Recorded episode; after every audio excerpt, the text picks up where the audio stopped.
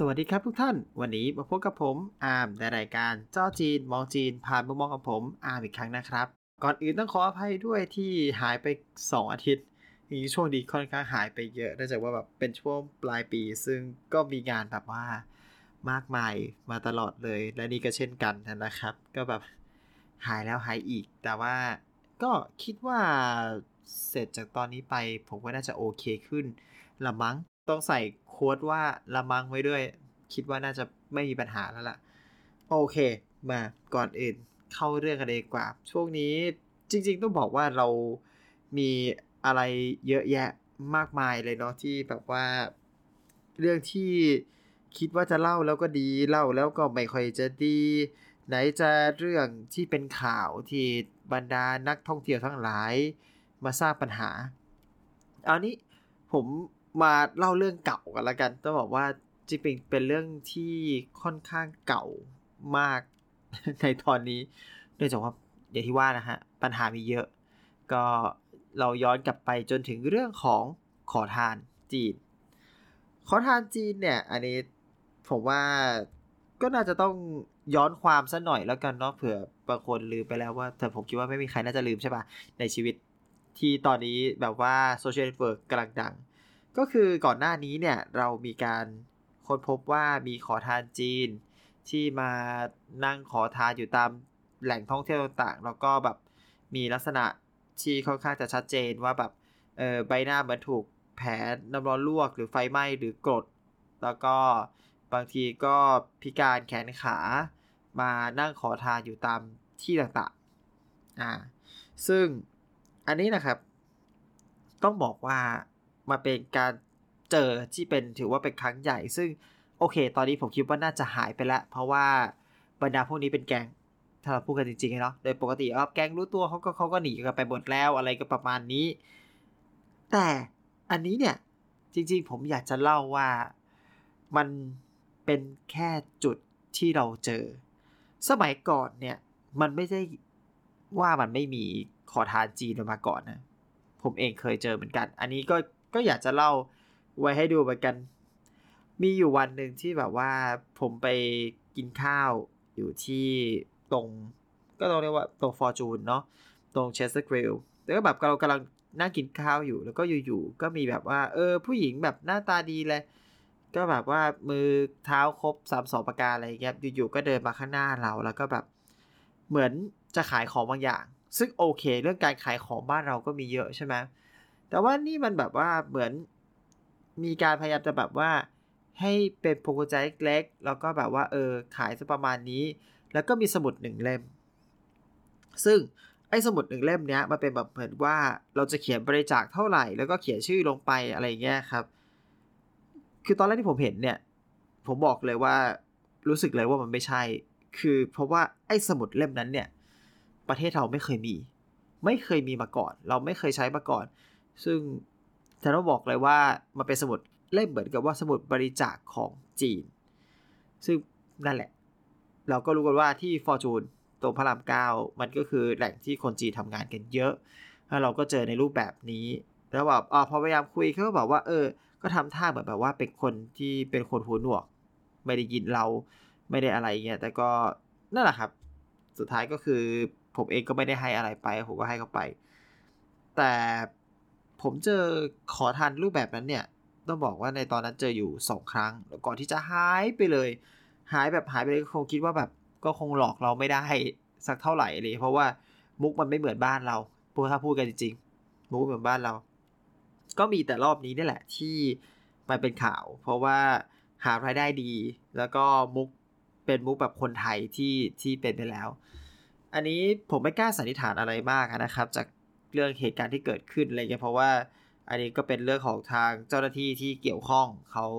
ทำการสืบสวนอะไรต่อไป ก็ประมาณนั้นเออแล้วก็บอกประมาณนั้น อะทีนี้เรามาพูดไหนๆก็เปิดหัวมาในเรื่องของขอทานที่มันเกิดขึ้นละก็อยากจะเล่าวีรกรรมของขอทานจีนที่ที่ผมเคยเจอมาแล้วกันนะครับ คือขอทานที่ไทยเนี่ยเราก็รู้กันใช่ไหมว่าแบบขอทาน ก็จะใช้ลักษณะของความที่เป็นคนพิการหรือแบบว่าขอทุนการศึกษาหรืออะไรก็แล้วแต่ก็สารพัดสารเพ แต่ว่าส่วนส่วนใหญ่ก็คือการนั่งเฉยๆเพื่อขอ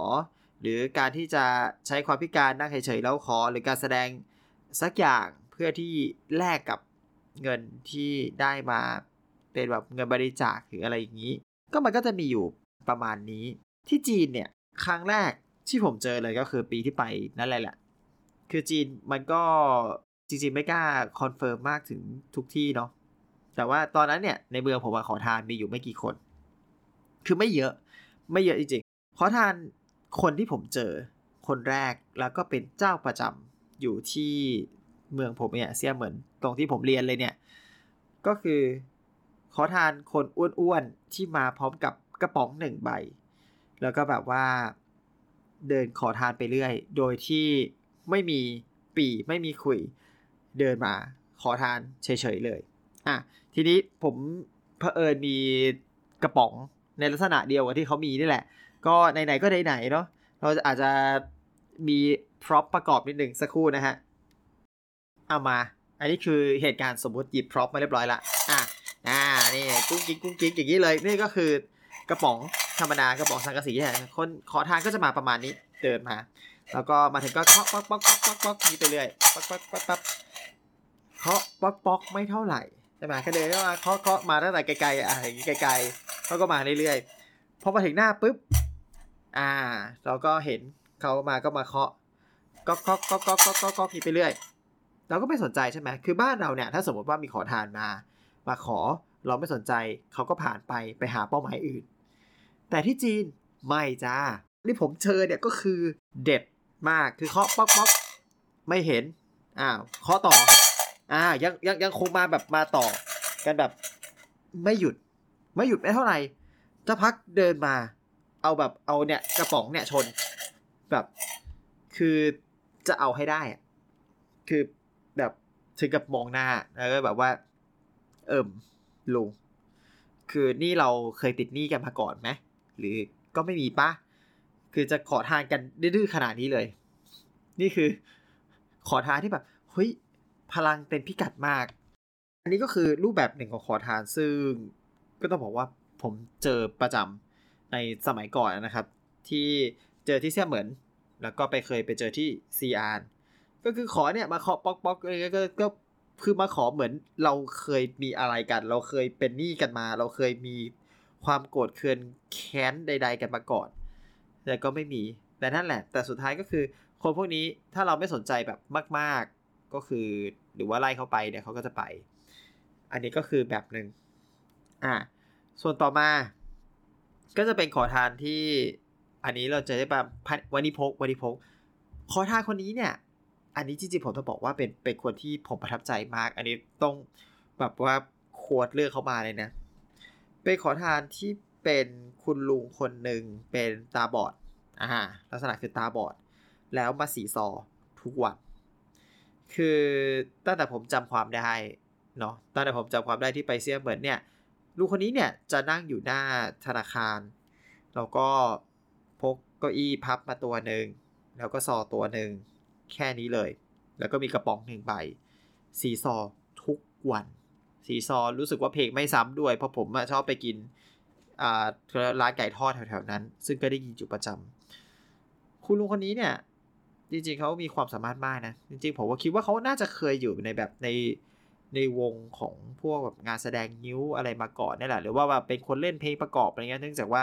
คุณลุงเขาไม่ได้แบบไม่ได้มีอะไรที่จะเห็นได้ใช่ไหมแต่คนจีนงิ้วไม่ต้องใช้ characterเขาใช้จังหวะใส่ ผมคิดว่า คุณลุงน่าจะเป็นประเภทนั้นมา อันนี้เดาล้วนๆ คุณลุงคนนี้เล่นทุกวันตั้งแต่เช้าจนถึงเย็น ก็ดูเหมือนแบบว่าเป็นคอทานปกติใช่ไหมแต่คุณลุงคนนี้เนี่ยก็ต้องบอกว่ามีความพิเศษอย่างหนึ่ง อันนี้เพื่อนผมเป็นคนเล่า แล้วก็จริงๆ ต้องบอกว่าไม่ใช่แค่เพื่อนผม จริงๆ ก็จะมีพี่ๆ หลายคนที่เขาเขาเล่าไว้อยู่เสมอ ทุกคนรักคุณลุงขอทานคนนี้มาก อันเนื่องมาจากว่าคุณลุงคนนี้เนี่ย นอกจากว่าเป็นขอทานใช่ไหมครับ ได้เงินก็โอเค บางคนเราอาจจะรู้ว่าขอทานบางคนเนี่ย ได้เงินไม่พอ ก็คือต้องการเงินอย่างเดียว จะเรียกขออภัย ไม่ได้ว่าได้เงินไม่พอ ต้องการเงินเพียงอย่างเดียว เราไม่ต้องการอย่างอื่น เราให้ข้าวให้อะไรเขาไม่เอา อันนั้นคือสิ่งที่เจอกันบ่อยๆ แต่คุณลุงคนนี้เนี่ยไม่ คือคุณลุงคนนี้เขาทำเพื่อหาเลี้ยงชีพ เวลามีใคร ให้ของหรือให้อะไร คุณลุงคนนี้จะกินทันทีคือจะหยุดการเล่น แล้วก็รับของแล้วก็เริ่มดำเนินการกินทันที เพราะฉะนั้นจะมีแบบว่านักเรียนไทยพี่ๆคนไทยที่ชอบไปให้อาหารคุณลุงคนนี้เวลาแบบถึงเข้าเวลาเข้าเที่ยงเข้าเย็นอะไรเงี้ยก็แบบว่าเป็นการแสดงน้ำใจนิดๆหน่อยๆแล้วก็มีวันหนึ่งที่ผมจำได้ขึ้นใจเลยว่าคุณลุงคนนี้เนี่ย เขายืนยันว่าเขาตาบอดแบบตาบอดมองไม่เห็นจริง ๆ ก็คือพี่อยู่วันหนึ่ง ก็ไม่รู้เหมือนกันว่าใครไปให้นมถั่วเหลืองแก ผมก็กำลังเดินผ่านแหละ แล้วก็แบบว่าอยู่ๆก็แบบเห็นคุณลุงเขาก็โอเค มีคนเอานมถั่วเหลืองให้แล้วคุณลุงเขาเขาก็หยุดเขาเล่นเขาก็แบบเหมือนหยิบนมถั่วเหลืองนั้นอะจะมากินแล้วพอหยิบมาปุ๊บเหมือนแกะหลอดได้เรียบร้อยแล้วคุณลุงหาที่เสียบหลอดไม่เจอ นึกออกไหมคือไอ้นมถั่วเหลืองเนี่ยมันเป็นกล่องใช่ไหมเหมือนไรก็ซอยอะเหมือนไวตามิลอะไรเงี้ยคือมันก็จะมีรูที่เจาะคุณลุงคำหาไม่เจอ คุณลุงอาจจะไม่เคยกินมาก่อน หรือเป็นไปได้ คุณลุงก็ร้องเรียกหาคนช่วยนะแบบว่าใครก็ได้ช่วยมาเจาะให้ทีผมตอนนั้นผมภาษาจีนยังไม่ค่อยจะคล่องนะ ก็เลยจะจำเนื้อความไม่ได้ แต่ก็ดูท่าแล้วรู้แล้วแหละ ว่าแบบคุณลุงต้องการให้มีคนมาช่วย เจาะอันนี้ให้ลุงหน่อยเพราะเดี๋ยวลุงจะได้กิน ซึ่งอันนั้นแหละก็เลยไปทำสิ่งที่ทำให้ผมแบบจำได้ว่าแบบเออคุณลุงคนนี้เนี่ยเขามีความพิการทางสายตาจริง ๆ แบบมองไม่เห็นจริงๆนะจ๊ะไม่ได้หลอกกันไม่ได้แบบมาเนียนมาอะไร ซึ่งอันนี้เมื่อเราเทียบกับคุณลุงที่มาพร้อมกับกระป๋องของเขานั้น คุณลุงป๊อกป๊อกของเขานั้น ช่างต่างกันเหลือเกิน กับฟ้ากับดิน เวลาพูดถึงจริงๆผมก็นึกถึงคุณลุงคนนี้เหมือนกันเนาะอันนี้แอบนิดนึงคุณลุงคนนี้เนี่ยผมเคยเจออยู่ คือเขาเล่นน่าจะมีอยู่ 2 ที่ แต่ที่ประจำก็คือที่ธนาคารที่ผมเจอประจำผมเคยเจอเขาเล่นอีกทีหนึ่งอยู่ตรงที่ตรงใต้ทางลอดข้ามไปมหาลัย อีกสาขาหนึ่งต้องเรียกว่าสาขาหลักเนาะที่เขาเรียกว่าจีเมย์มหาลัยหัวเฉียวจีเมย์วิทยาเขตใหม่ อ่าทางลอดเนี่ยก็จะเคยเจออยู่ครั้งเดียวที่คุณลุงมาเล่น ที่เหลือเราเจอกันที่ธนาคารตลอด แต่ว่า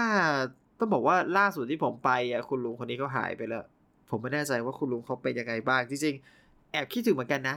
เราเคยได้ยินเสียงเขาทุกวันแล้วเขาเล่นทุกวันไม่เคยเว้นจริง ๆ แล้วก็แบบวันไหนที่เขาไม่อยู่ เราก็คิดถึงเขาเหมือนกัน ส่วนตอนนี้เนี่ย เราก็ไม่เจอเขาจริง ๆ ซึ่งอันนี้ก็ไม่รู้เหมือนกันว่า เป็นเพราะว่าทางจีนเขามีการแบบว่าช่วยเหลือ คนที่ไปขอทาน ให้ไปหางานได้งานอะไรหรือเปล่า หรือว่าคุณลุงเขาเป็นอะไรไปป่วยหรืออันใด เราก็ไม่ทราบได้ พูดมาผมว่าจริงๆนี่เกินครึ่งตอนน่าจะเป็นเรื่องของคนลุงคนนี้เนาะตอนแรกผมว่ากะว่าจะโฟกัสของเรื่องขอทาน ขอทาน คุณลุงป๊อกป๊อกกันแหละแต่ลุงป๊อกป๊อกนี่หลายคดีมากหลายคดีมาก สู้ผมมาเยอะมาก มาขอแบบมาป๊อกป๊อกขอทานสกิดผมแบบเต็มเหนียวมาก เคยใช้นิ้วสกิดเลยนะแล้วโจต้องบอกว่าแบบจนถึงหน้าหนาวอะมีอยู่ช่วงหนึ่งที่เป็นหน้าหนาวจะจะคุณลุงนั้นอะใส่เสื้อเต็ม แบบว่าทุกอย่างเต็มในขณะที่ผมมาใส่แค่เสื้อยืดแล้วแบบทุกอย่างดูถูกกว่าลุงมาก คือคือถูกแบบถูกจริง ๆ นะ รวมทั้งตัวไม่แบบไม่ถึงสามร้อยอะพูดได้ แล้วก็แบบ ยังสกิดยังสกิดให้ขอเงิน เอาว่าเรื่องขอทานที่เกิดขึ้นบ้านเรา ก็ไม่รู้เหมือนกันว่า จริง ๆ มันคงเป็นฝีมือของแก๊งแหละแต่เรายังไม่รู้ว่า เป็นแก๊งไทยแก๊งต่างชาติ แต่ถ้าผมเดาก็น่าจะเป็นน่าจะไม่พ้นต่างชาติเออแต่ว่าช่วงนี้หายไป เราก็ยังไม่รู้เหมือนกันว่าเขาจะกลับมาใหม่ไหมแต่ผมก็เชื่อว่าน่าจะกลับมา เพราะว่ารายได้ดีอยู่ดี ยังไงทุกคนเวลามีคนมาขอทานก็ดูให้ดีนะครับ ผมเองจริงๆก็อยากจะบอกเพื่อนๆทุกคนเหมือนกันที่เป็นผู้รับฟังนะว่าแบบเวลาเราเจอขอทาน ถ้าเราเจอขอให้แบบว่าให้คนที่เราอยากให้จริงๆเนาะให้ประสงสารก็ได้แหละ แต่เราไม่รู้เหมือนกันว่าบางทีเขาอาจจะได้เงินมากกว่าเราก็เป็นไปได้ นั่นแหละ ผมก็จะชอบของตัวผมเองนะชอบให้ทานกับคนที่ นักเรียนที่ว่าขอทุน หรือว่าเป็นอะไรก็แล้ว แต่ที่ที่ดูเรามีอะไรแลกกับเราได้ คนที่ชอบเล่นดนตรี หรือว่าเออนั่นแหละ ดูแล้วสมควรจะได้ว่ากันไป โอเคครับ วันนี้ก็เอาไว้เท่านี้ก่อนแล้วกัน ก็ขอขอบคุณทุกท่านนะครับ ที่ฟังมาจนจบ อาจจะไม่รู้เหมือนกันว่าสกิดต่อมใครหรือเปล่า แล้วก็แบบว่าเออถ้ามีเรื่องอะไรที่เราเคยเจอเหตุการณ์ ขอทานแปลกๆ ที่เราเคยเจอมาแลกเปลี่ยนกันได้มาคุยกันได้นะครับ ก็พร้อมรับฟัง ช่วงนี้ก็อาจจะอย่างที่บอกหลังว่าเสร็จงานมาแล้วอาจจะโอเคขึ้นจะกลับมาอาจเป็นปกติ ก็ขอขอบคุณทุกท่านอีกครั้งหนึ่งครับสำหรับวันนี้ไปก่อนนะครับผมแล้วพบกันใหม่ครับ สวัสดีครับ